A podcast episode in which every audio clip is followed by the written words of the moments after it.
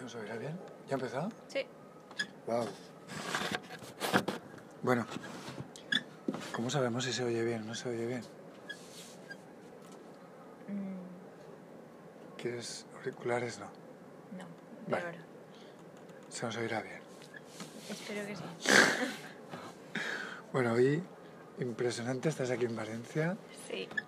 estamos al solecito, cosa que no, no disfrutas tanto en Barcelona, las cosas como sean.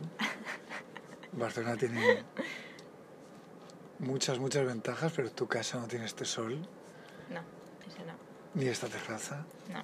No es por chulear, pero... Y yo estoy muy contento de que estés aquí, También. muy, muy contento. Y vamos para allá. Sí. Bueno, eh, estoy rescatando un montón de cosas que escribí hace mucho tiempo. Esta, en concreto, hace bastante, bastante tiempo. Posiblemente del orden de, de ocho años. Guau. Y mm, revisé otro día estas cosas escritas hace tanto tiempo y claro, mm, como te dije el otro día me di cuenta de que por un lado olvidamos casi todo, que cuando decimos que los recuerdos que tenemos son falsos o que están distorsionados, casi nunca tenemos en cuenta que olvidamos casi todo. Y me acuerdo ahora que leía un tipo que dijo que gracias al olvido podemos vivir. Si no,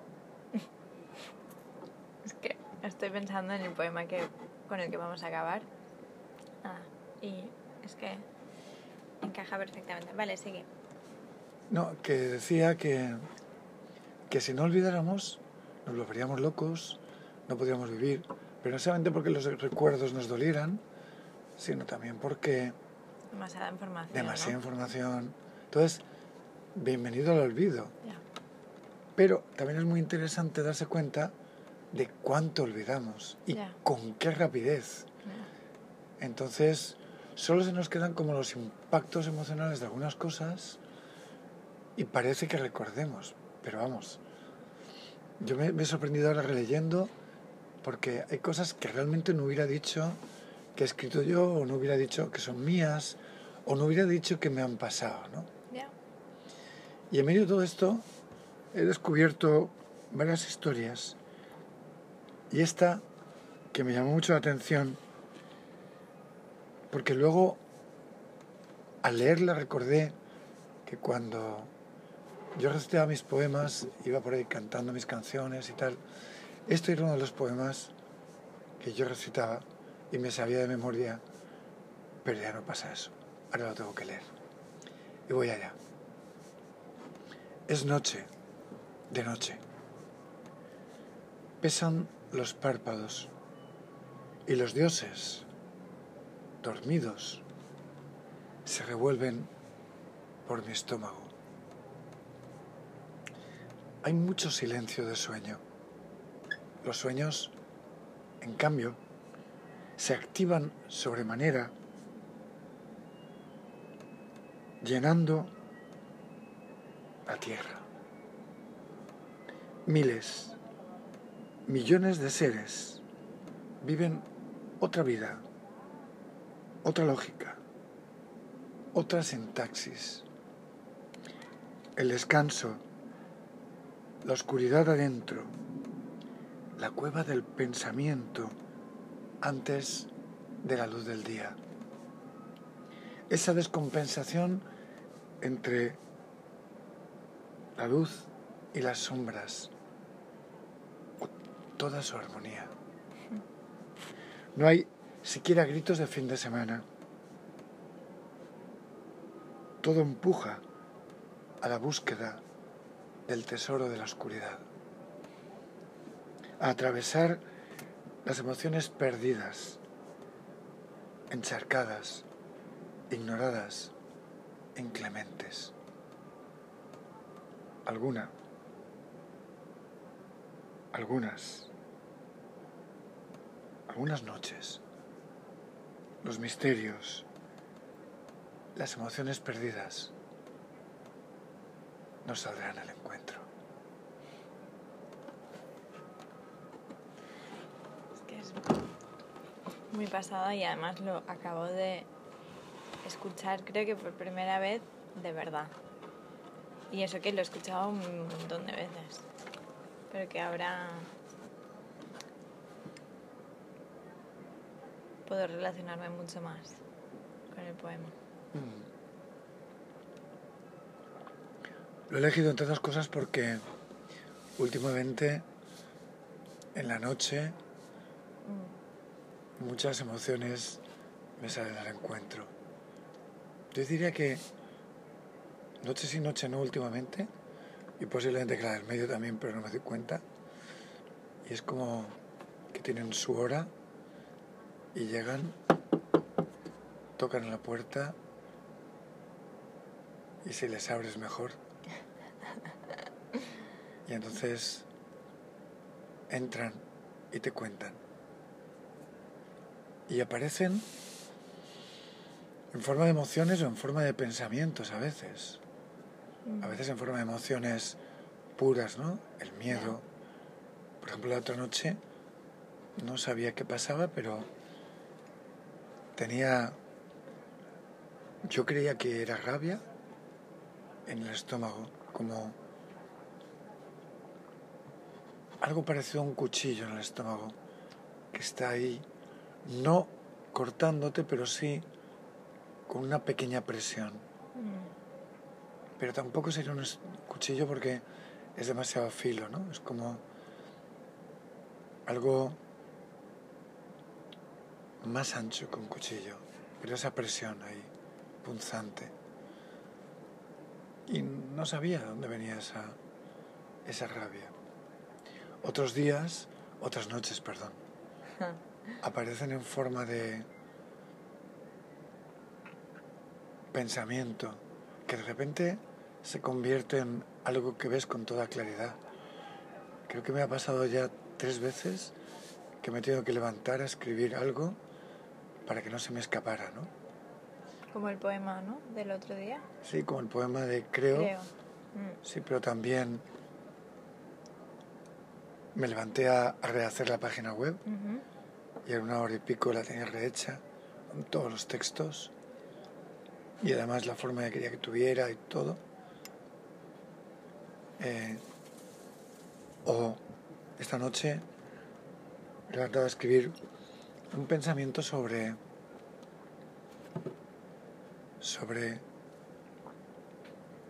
cómo a ver si lo digo bien porque lo tenía muy claro y lo he escrito luego desandar el camino me cuesta más que andarlo. Pero tiene que ver, creo, con que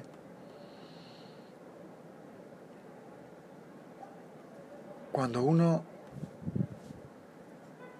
rompe una relación de amistad, de pareja, como sea y la forma que sea, y de la forma que sea, esto es muy importante, que no tiene por qué ser violenta ni agresiva, aunque sea pacífica, que a veces la gente te pregunta, ¿no? Pero, pero, pero, pero bien, lo lleváis bien, pero es como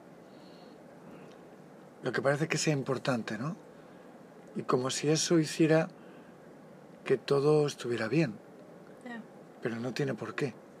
Puede ser que uno haga un esfuerzo, puede ser que uno esté en una época de su vida donde no quiere líos, puede ser simplemente que haya tanta distancia ya que no quieres ni rascar, ¿no? Entonces, en ese momento que decía de, de esa ruptura, Mm. Hay varias cosas que yo tenía como claras, ¿no? Como ese punto de esto se ha acabado y por lo tanto a qué viene o no vale la pena rascar ni remover las heridas, ¿no? Está acabado. Estoy tranquilo con la decisión de que se ha acabado. Pero hay un matiz interesante, ¿no? Que es cuando notas que se ha acabado, que no vale la pena ir al reproche ni por aproximación, pero notas que de alguna manera un malestar, un peso, una irritación. Y entonces esta noche de repente me ha venido el punto de ver con toda claridad que no soltamos, que en realidad una separación tendría que ir acompañada de un let it go, un dejar ir, un soltar. Y lo que me ha parecido esta noche muy claro es que en realidad lo primero que habría que soltar no sabría decir muy bien si es lo primero o no, pero si sueltas al otro, permites que se vaya, creo que inmediatamente viene el que te das cuenta de que lo que no has soltado de ninguna manera es alguna emoción que está escondida. Por ejemplo, la rabia. Por ejemplo, la frustración. Por ejemplo, la sensación de fracaso. Por ejemplo, algunas algunos prejuicios que creemos que son ciertos, pero en realidad no lo sabemos, como soy la buena o soy el bueno o soy la mala o, o se ha aprovechado de mí o me ha amargado la vida. Y ahí también hay un factor muy importante que es el de he perdido el tiempo. Hmm. Muy, muy importante. O qué barbaridad, cuánto tiempo de mi vida derrochado en esto, ¿no? Mm. Pero en realidad eso no es así, porque ese tiempo es el tiempo que has necesitado para descubrir esto que estás descubriendo ahora. Y es el tiempo que has necesitado, ni más ni menos, para poder dejar ir. Sean 10, 15 o 20 años. Y el tiempo sabemos que solo existe para que puedas descubrir lo que tienes que descubrir. Pero en cambio creemos que ese tiempo se podría haber aprovechado de otra manera y ahí, ahí sí que yo hubiera sido feliz, ahí sí que me lo hubiera pasado bien, ahí sí que... Pero esto es falso completamente, porque ese ahí sí no existe, ni ha existido nunca. Estás viéndolo ahora con tus ojos aquí. Ya. Y aunque te preguntes, como en otro poema que yo tengo escrito por ahí, pero ¿dónde estaba yo, no? Estaba haciendo lo que tenía que hacer. El otro día hay una cosa que me impresionó mucho que es, no puedes forzar a tu familia, a tus padres, a tus amigos, a que hagan el camino que tú crees que tienen que hacer. Ni siquiera enseñarles lo que tú sabes. Mm. Porque ellos ya están haciendo el camino que tienen que hacer. Lo que pasa es que tú, en tu arrogancia, no lo sabes. Y aunque signifique que lo estás viendo sufrir o piensas que está sufriendo o piensas que no debería ir por donde debería ir, da igual. Sí, porque el sufrimiento siempre es desde tu perspectiva. Claro. Pero lo más interesante falta por llegar, porque decía la frase, ellos están haciendo el camino que tienen que hacer. Y tú lo estás haciendo a través de ellos. A ver, a ver, a ver. Sí. Tú lo estás haciendo a través de ellos. Tú lo estás haciendo a través de ver que ellos no están donde tendrían que estar. Tú estás aprendiendo a través de descubrir que ellos están donde están y no te gusta que estén donde estén. Que te irrita que estén donde estén. Que tendrían que ponerse a mi altura. Y aquí estás haciendo tú también el camino. Ya. Pero volvamos, Volvamos, volvamos, sí. volvamos a lo de antes. Volvamos al punto en el que uno se da cuenta de que está sin dejar ir su rabia, su frustración, Sí. su enfado, Ay, perdón. su idea de que el otro lo ha machacado. Porque claro, esto siempre va acompañado de que el otro me ha machacado. El otro no me ha dejado vivir la vida que yo tendría que haber vivido. Y aquí hay como dos rabias, ¿no? Una contra el otro y otra contra mí por No haber visto. elegido al otro y no haber visto lo que tenía que haber visto de que el otro no me interesaba. Pero ahora tienes la oportunidad, la gran oportunidad de ver todas estas emociones. Mm. Y de darte cuenta de que estás enganchado a ellas, de que estás regodeándote en ellas, de que hay una parte de ti que no quiere soltarlas de ninguna manera. ¿Y sabes por qué?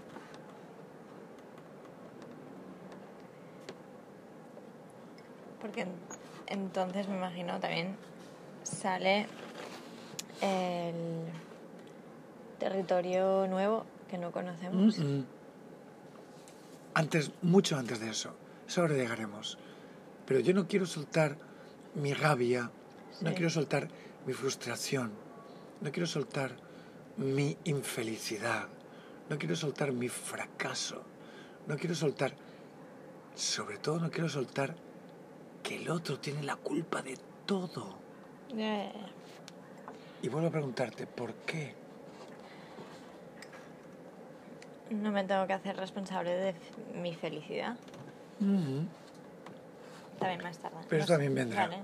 Ahora, aquí, en este punto en que de repente descubro que yo estoy sufriendo en la ruptura porque no dejo ir ni al otro o a la otra, ni toda la rabia, toda la culpabilidad que le echo al otro, toda la sensación de fracaso, de frustración, la idea de los años perdidos, etcétera, etcétera, etcétera. ¿Y por qué no quiero soltar eso? Una vez uno lo ha visto y lo ha vivido, ¿eh? Ya, ya. Quiero decir, Eh, que no es, cuando uno toma conciencia, no es esto de, ah, fuera, fuera, fuera, no, no me estoy refiriendo a esto. No, no. Estoy refiriéndome que uno lo ve, lo vive, incluso se lo puede expresar al otro, Sí. Pero sigue enganchado ahí. No.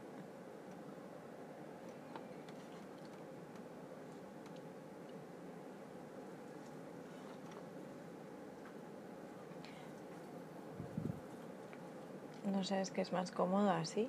Pero tampoco, o sea, no, no sé exactamente a qué, a dónde quieres ir ahora con esto. Em, porque en este momento que estás enganchado y no dejas ir esas emociones, es que es lo más cómodo porque es lo que conocemos y no... Sí, y- pero estás sufriendo. Y te impide empezar una vida nueva. Y te impide arrancar. Y te impide abrirte.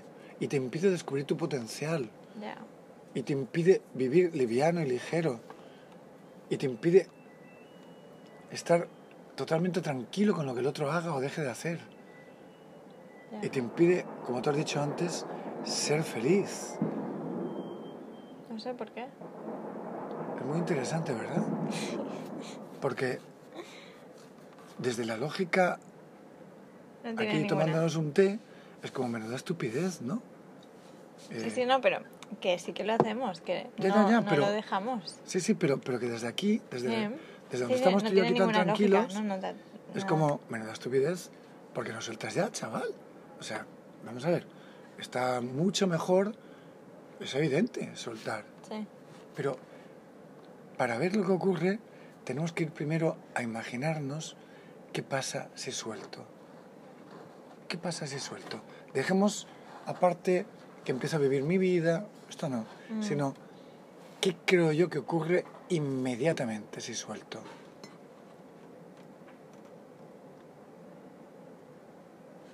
podría haber un pensamiento que dice, entonces la culpa es mía.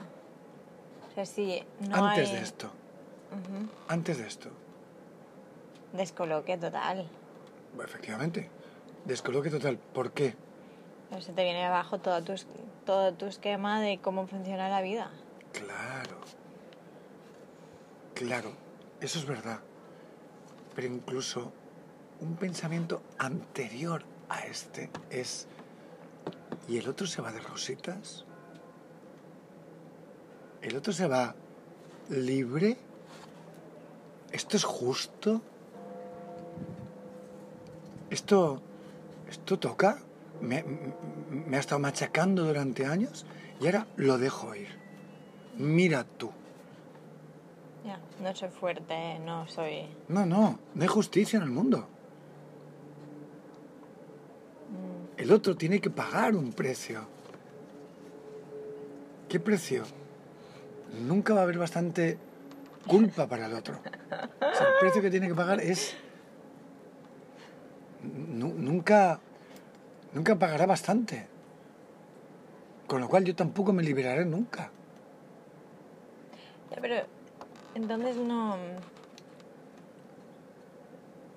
En ese punto no has sido entonces aún consciente de que es una creencia mía, que, o sea, que profundamente no me creo Mm, que el otro está en su película y está con sus miedos y que está con sus cosas y que mm,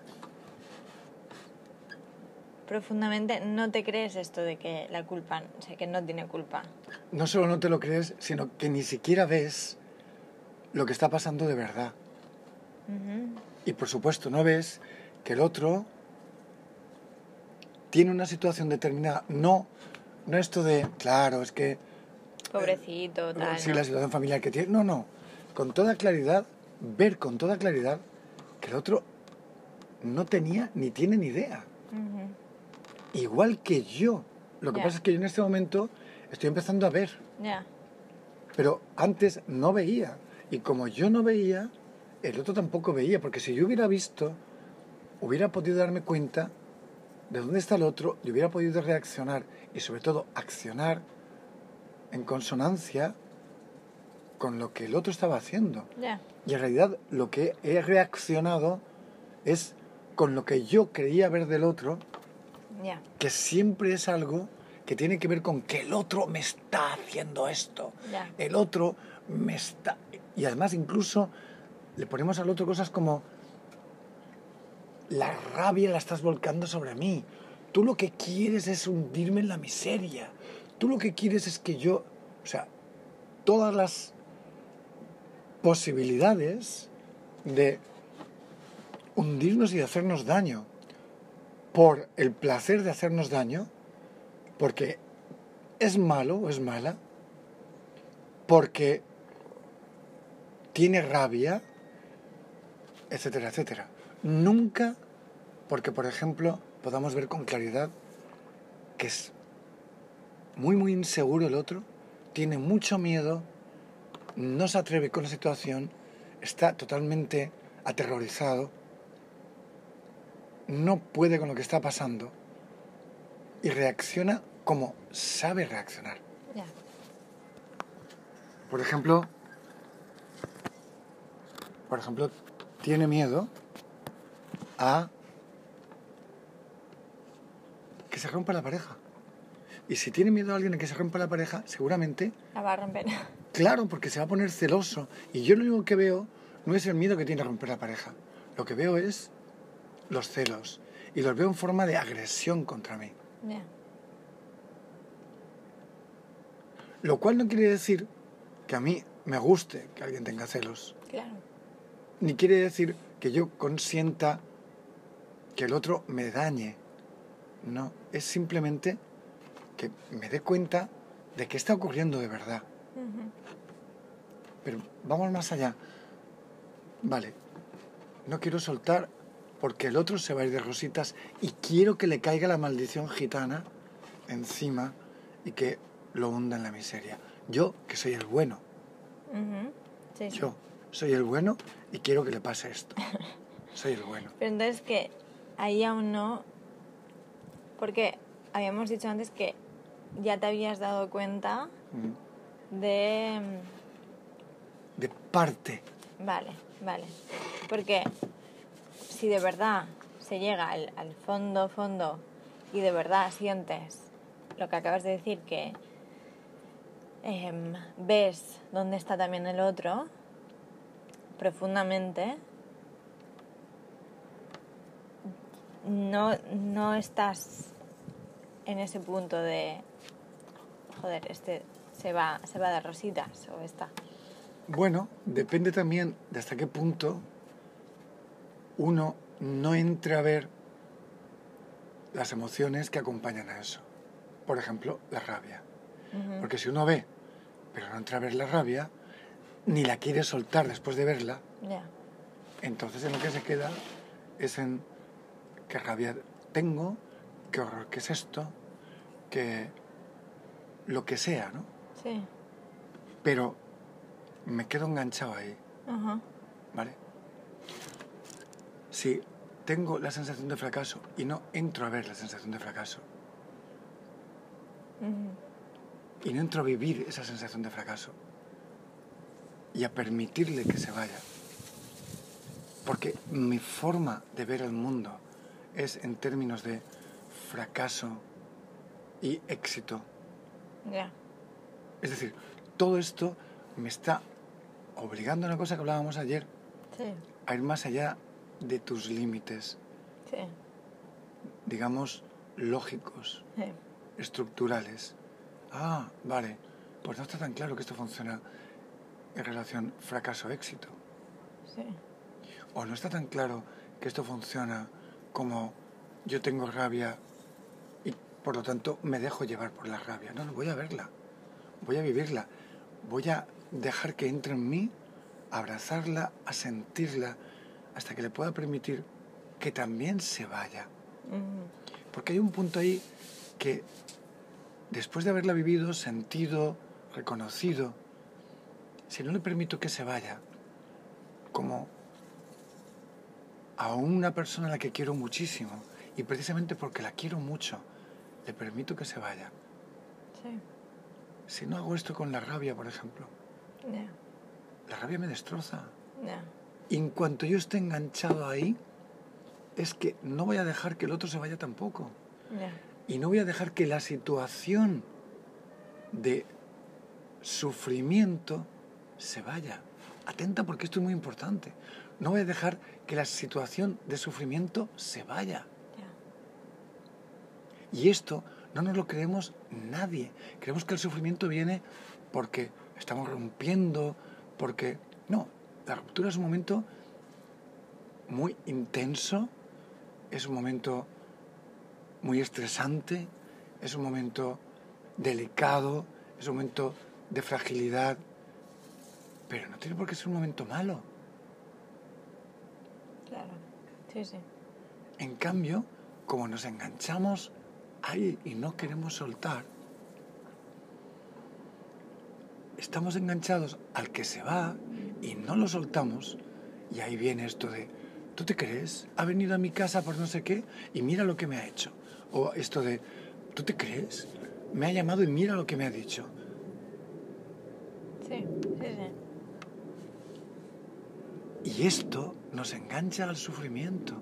Entonces lo que me ha venido esta noche todo el rato era suelta, suelta, suelta a tu pareja, suelta la rabia, suelta el sufrimiento, déjalo ir, let her go, déjala ir, déjala que haga su camino, que te duele, mira el dolor.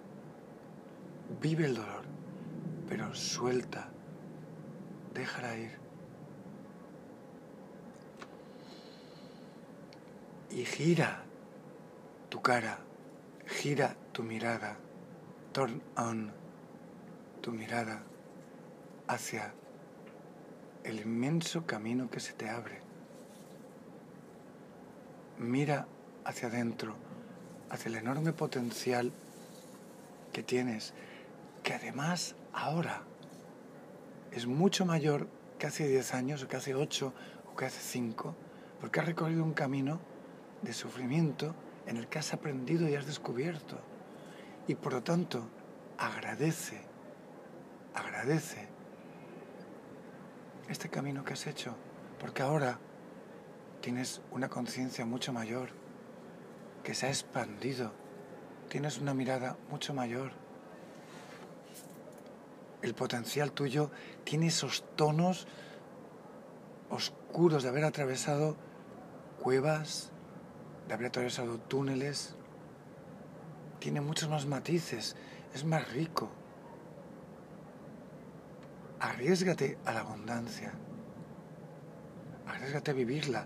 Arriesgate a ser responsable de tener dinero. Arriesgate a ser responsable de ser feliz.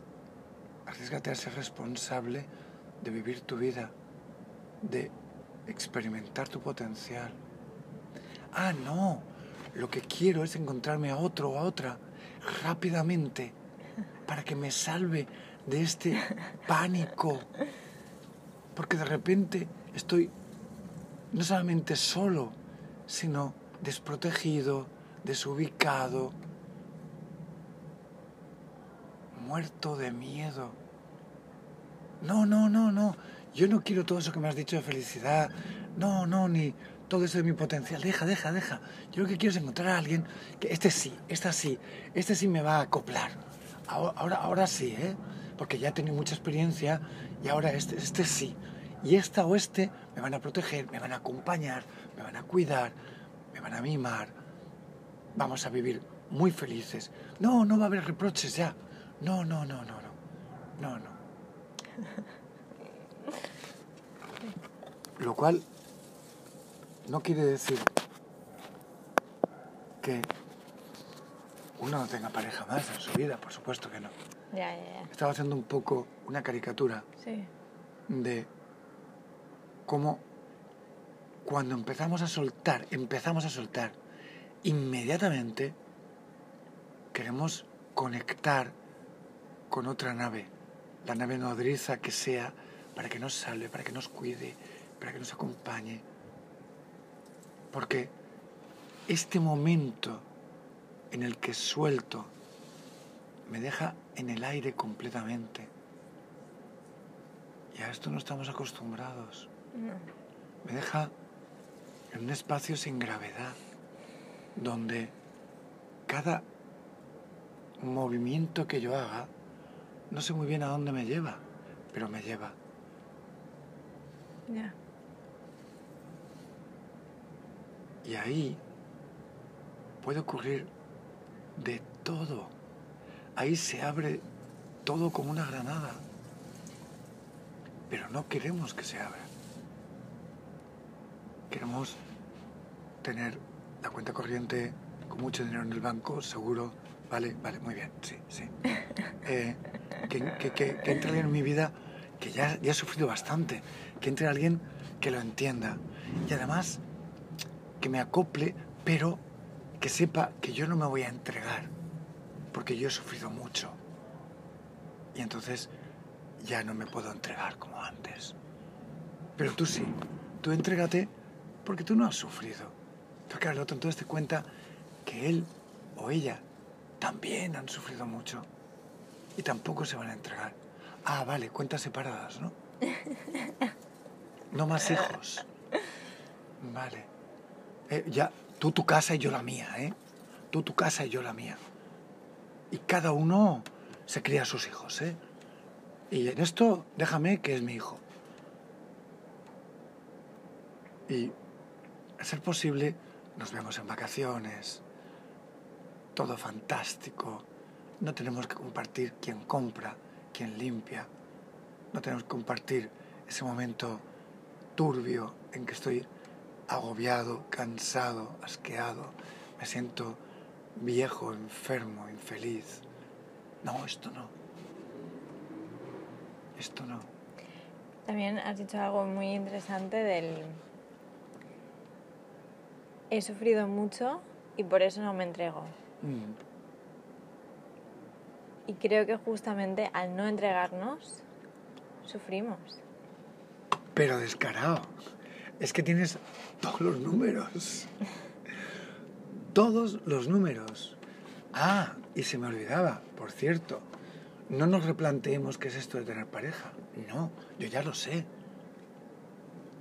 ¿Y qué es la felicidad? Breves momentos. Tema cerrado. Me acuerdo cuando eh, intenté hacer un periódico con alumnos míos de tercero de la ESO y les dije que el periódico se iba a llamar La felicidad y que el, el tema iba a ser la felicidad. Hubo un, no un rumor, hubo casi una revuelta en clase, ¿no? Oh, felicidad, pero qué rollo, pero qué tontería, pero... Cuando acabó el murmullo, por llamarlo de una manera leve, y se fueron callando, dije, bueno, que alguien, como ya lo sabemos, que alguien me explique qué es la felicidad. Hombre, todos lo sabemos. Como es tan fácil, que alguien me lo explique. Hombre, eh, eh, pues eso que sientes cuando estás bien. Ah, vale, eso es la felicidad. Y que empecé a ver como silencios incómodos, ¿no? Y, y yo al final dije, ¿os dais cuenta? No, no sabemos muy bien qué es la felicidad. Y posiblemente, si yo hubiera preguntado hace 10 minutos qué es lo más importante en tu vida, qué es lo que crees que tus padres quieren para ti, casi todo el mundo hubiera respondido a la felicidad. Pero no sabemos lo que es. Aunque estoy seguro de que en vuestra casa le dedicáis todos los días horas y horas a hablar de la felicidad.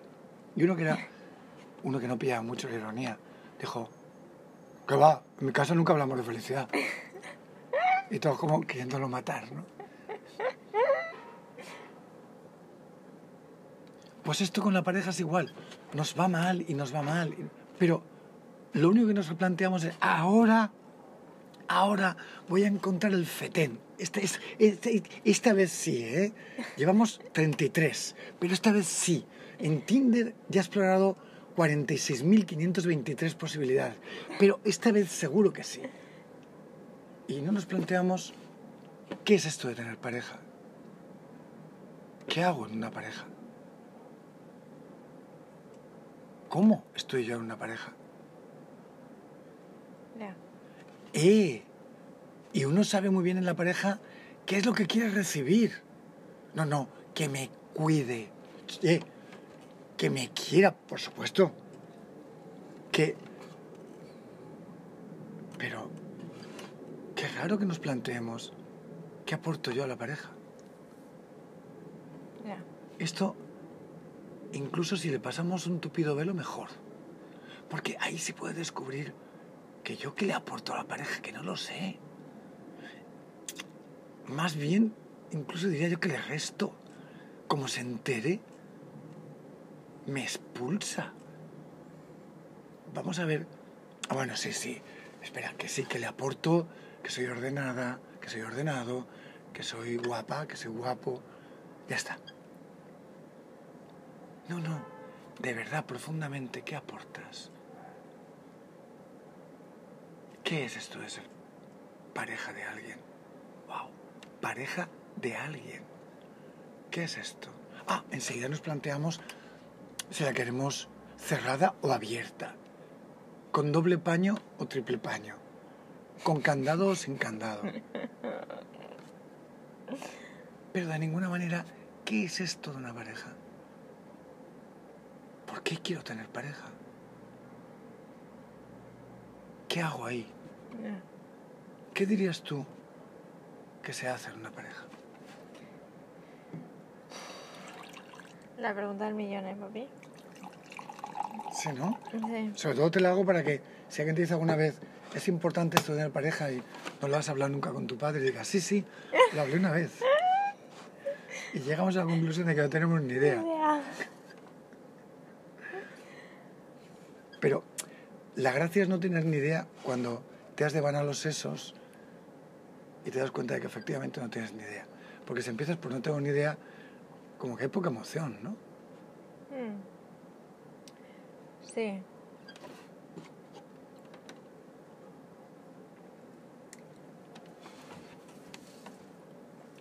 Sí.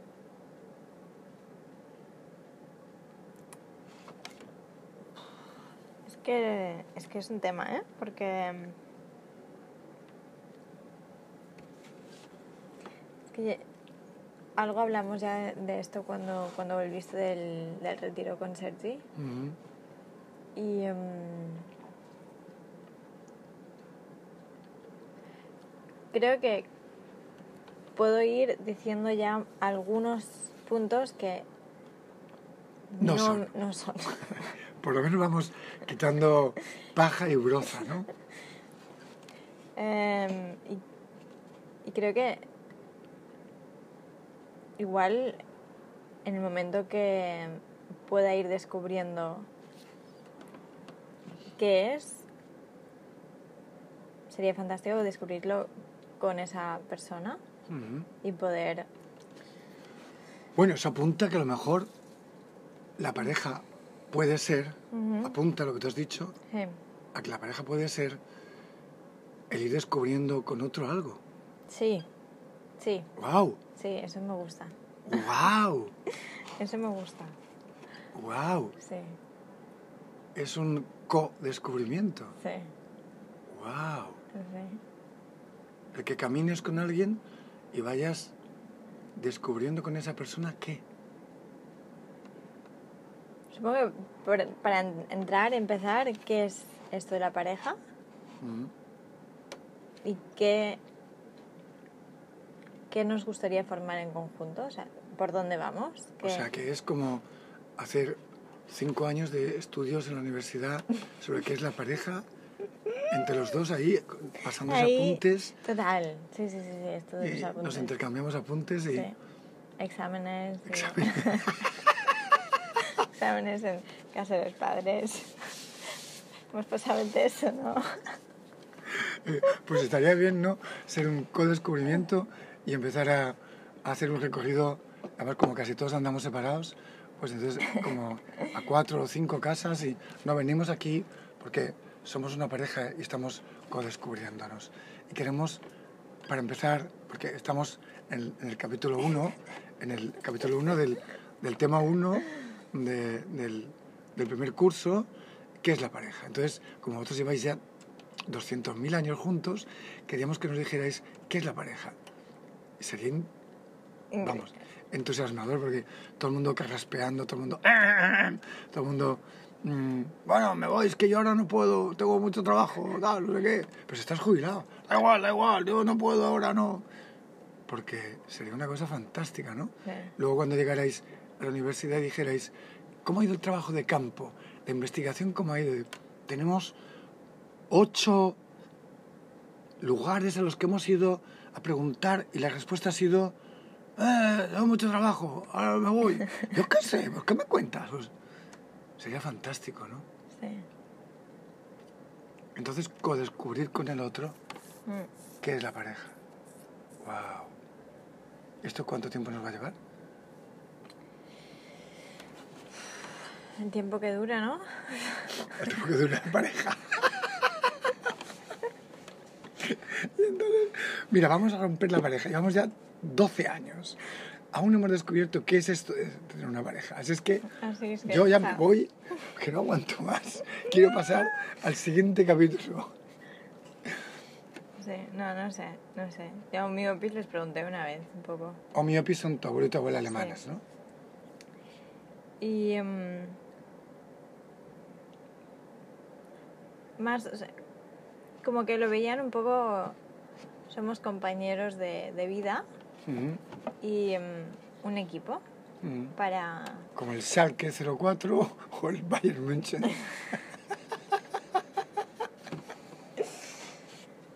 Pues eh, básicamente Y, así ganamos batallas juntas. y nos preguntaste, ¿y cómo vais en la liga de este año? ¿En qué puesto estáis? Ay, em, no, desafortunadamente no, no me pregunté. Pero sí, como más compañeros de vida, Sí, porque desde luego la sexualidad la tienen olvidada seguro que hace siglos ya. seguro. Ya, ya. Parece que la sexualidad es una cosa ahí también que tiene algún, alguna importancia, ¿no? A lo mejor no Algo. mucha, ¿no? Pero No, es- Sí. es- espero que sí. Sí, pero la sexualidad también, y aquí entramos en otro tema súper precioso, ¿no? Porque la sexualidad es como a una gente mayor, por ejemplo, que te puede preguntar, pero ¿cuántas veces folláis a la semana? O, o cosas así, ¿no? O, o, o la madre, la hija a veces, ¿no? Pero Mm. tu marido funciona y se le empina.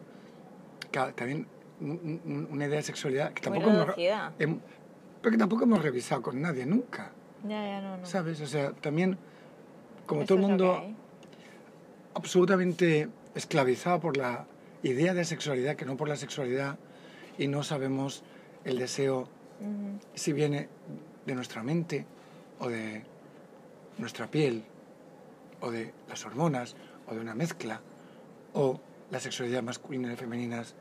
Bueno, esto se habla ríos de tinta, pero en realidad nadie sabe casi nadie, nadie porque nadie experimenta los dos sexos Ya.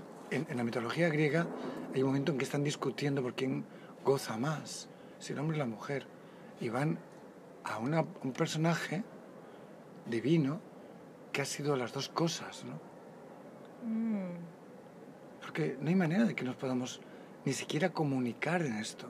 Tenemos todo lleno de clichés, no sabemos nada tampoco.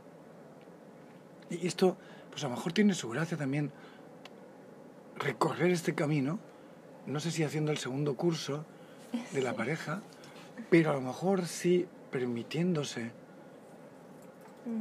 Sí, sí. Descubrir algo nuevo. claro, Claro. y descubrir algo que a lo mejor no es meterla y sacarla, pero también, no lo sé, ¿sabes? Ya, ya, ya. Descubrir ahí qué importancia tiene el poder sexual femenino, Ujú. De atracción, de seducción, de acogimiento, de disfrute. No lo sé. No sé si hay que empezar ya a redescubrir el supuesto rol sexual masculino de se me empina, te empotro y estas tonterías tan grandes Sí. para empezar a ver detrás una sensibilidad que está enmascarada por, digamos, la testosterona. Ya. que también existe y también está y no pasa nada, es, es parte nuestra, Ajá. pero que salga cuando pueda, cuando toque, cuando nos lo permitamos, pero que también salga esa seducción por algo que yo veo que me, que me vuelve loco de esta mujer y algo que ella ve que me atrae o me vuelve loca de este hombre. Y permitírnoslo Claro. y permitir mirar desde el deseo y empezar a darnos cuenta de que el deseo, como dijo Sergito Arras en el retiro, bueno, dijo del orgasmo, pero claro, el orgasmo tiene mucha relación con el deseo, ¿no? Sí. está en la mente. Es decir, tú empiezas a disfrutar de verdad en el deseo que empiezas a elaborar en tu mente. Y todos estamos convencidos de que tiene que ver con que qué bueno estoy, qué buena está. Ya, ya. Y ni de casualidad nos creemos que tenga que ver con mi mente y con la mente del otro. Y no porque el otro sea muy inteligente y esto me seduce mucho. No, no. Porque estoy creando el deseo desde mi mente. Estoy creándolo.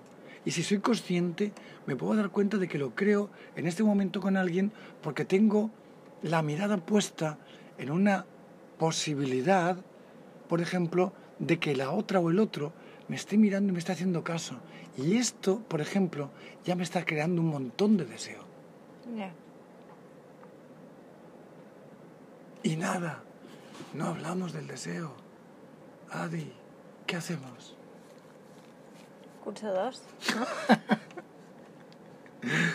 Vamos a hablar del deseo. Sí. Hoy creo que ya no podemos, ¿no? ¿Cómo vamos de tiempo? A ver. Sí, ya quedan 10 minutos. Vale. Sí.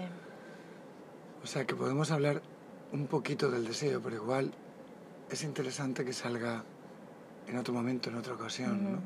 Sí. Para hacer como un extenso. Pero a mí me gusta mucho darme cuenta de que cada vez soy más consciente del deseo y me doy cuenta de cómo, por ejemplo, las mujeres sois capaces de provocar en mí la focalización de la mirada. Mm, ya. Si una mujer lleva un suéter y tiene un hombro desnudo, Claro, toda la mirada va allí. mi mirada va ahí. Claro. Y si ese hombro a mí me parece hermoso, inmediatamente estoy poniendo un deseo que se expande hacia todo lo que es esa mujer. Luego, si la miro con detenimiento y veo alguna parte del cuerpo que no me gusta, se produce como una contradicción. es así. Mm, Y a veces el hombro no me permite mirar la cara. O por ejemplo, si lleva un escote. Yo ahí muchas veces tengo la disyuntiva Mm, de mirar la cara o mirar el escote. Pero claro, la mirada va al escote, porque pasa como con el hombro. Y así como con el hombro está permitido que mires, con el escote no. Ya. Entonces, como hombre, Es difícil, me encuentro muchas con, con problemas in- interesantes porque estoy hablando con alguien cara a cara y la mirada se me va, igual que el deseo mental, estoy, y cada vez soy más consciente de que, mira, estoy mirando allí y eso me está provocando un deseo.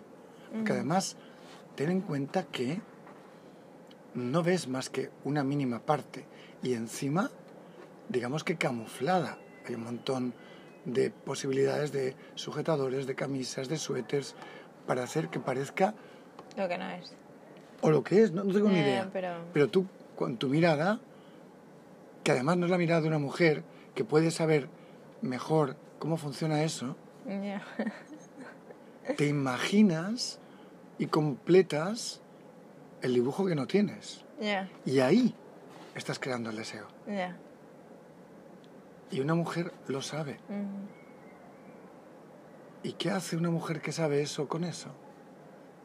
Pregunta, ¿eh? Interesante. Sí, sí, pregunta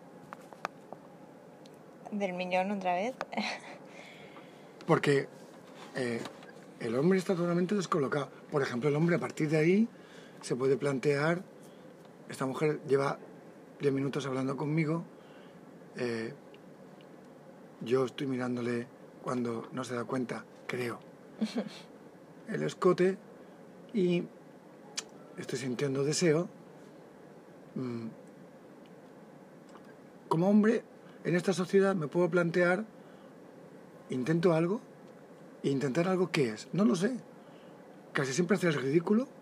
Podría ser. O sea, porque si de repente le digo, oye, ¿qué tetas tan bonitas debes de tener? Claro.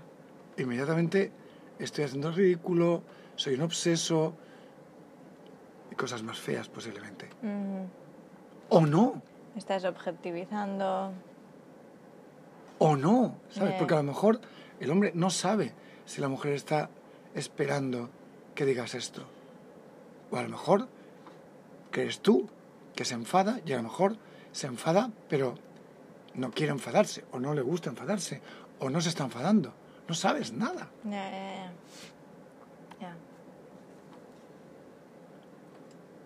¿Qué hago? Mm, no le digo esto y le digo, qué conversación tan bonita hemos tenido. ¿Quieres cenar conmigo? Que es como decir, a, a ver si me aclaro con todo esto, porque no me aclaro.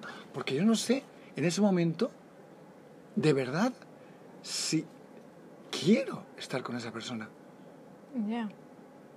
Lo que estoy es atrapado por el deseo.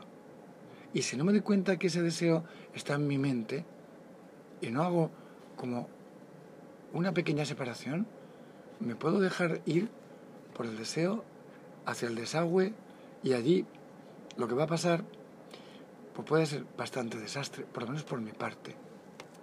Ya, ya, ya. Pero ¿no crees que también ah, se produce esta conexión? Ah,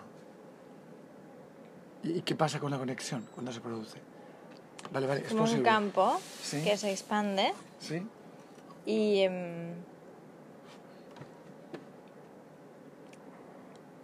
no sé, pero que hay un momento de aquí está pasando algo. Wow, qué chulo.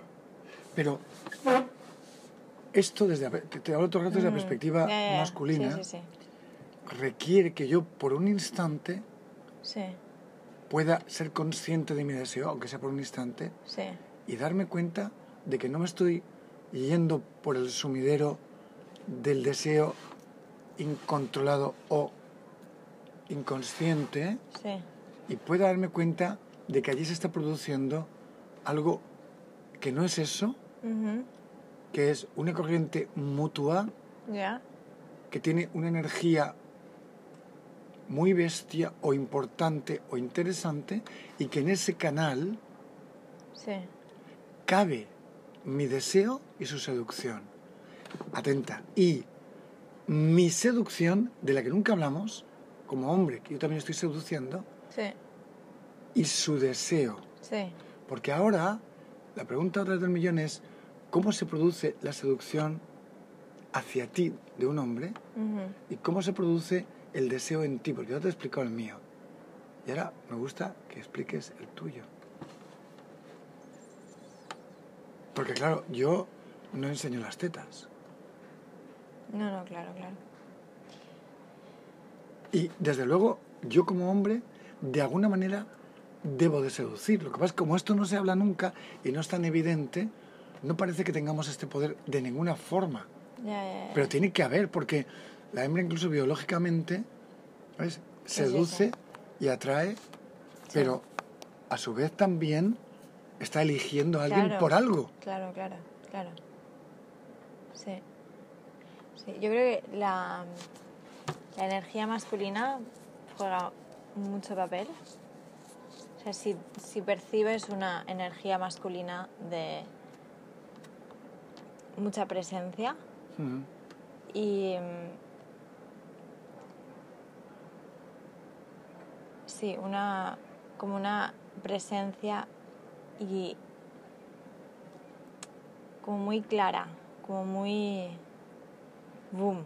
No sé, no sé cómo explicarlo mucho. Boom es un gesto que has hecho con la mano hacia Sí, adelante, Sí, como de acción, Vamos, sí. como de vamos, como de tranqui, sí, vamos y yo tengo claridad hacia dónde vamos, sería así. sí, sí, sí, sí, Y yo asumo la responsabilidad hacia dónde vamos. sí, un poco, sí. Y, mm, Y ven conmigo, también- no tengas miedo, que todo está en su sitio. Sí, ¿Sería una cosa sí, así? sí, un poco. Y sé por dónde vamos Sí.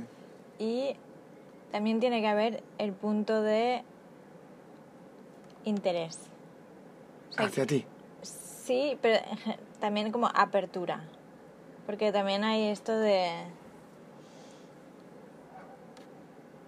No sé, como alguien que está muy en su película Sí. y, y va, y va, y va, y es como... Eso no interesa tampoco.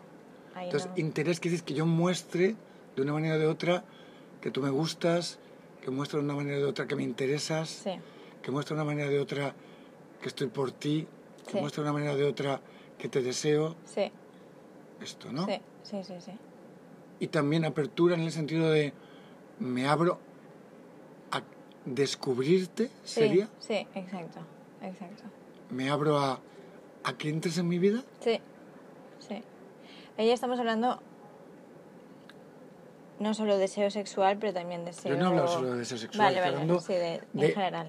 Sí, y, de- y además de un punto en el que, en el que hay una atracción potente. Sí, exacto, de ese que momento. luego veremos si eso es una pareja Sí, o no. sí, sí, sí, total. Pero esa atracción tiene que ver también con que muestre una apertura a me abro a que tú te despliegues, por decirlo Sí, de alguna manera. Sí, sí, sí, sí. Sí, A que exacto. te despliegues con toda tu hermosura y, Sí, sí, sí, sí. y todos tus dones. Ujú, Qué bonito, sí. qué chulo. Wow, nunca lo había visto así. Mm. Bueno, esto es como un salto, ¿eh? Nuestros podcasts. Ya te digo. Bueno, creo que vas a leer la poesía Sí. del final porque esto está muy bien dejarlo aquí. Vamos a dejarlo aquí con el poema que has elegido. Allá vamos, ¿no? Sí. Caminar, caminar, no mirar atrás. No prenderse del recuerdo. Mirar otro paisaje nuevo. Todo lo que se necesita va contigo. No me lo puedo creer. Adi, no me puedo creer. Has elegido este poema en tres minutos. No, No, no, llegado, en menos. Sí, sí. Y además justo antes así, rollo, bueno, abro página. ¿Me dejas que lo lea yo? Sí, por favor. Para acabar, no me lo puedo creer. Que es que nos podemos haber ahorrado todo el podcast con este poema. Caminar. Caminar. No mirar atrás. No prenderse del recuerdo. Mirar otro paisaje nuevo. Todo lo que se necesita Va contigo. va contigo. Te quiero. Y a ti. 对吧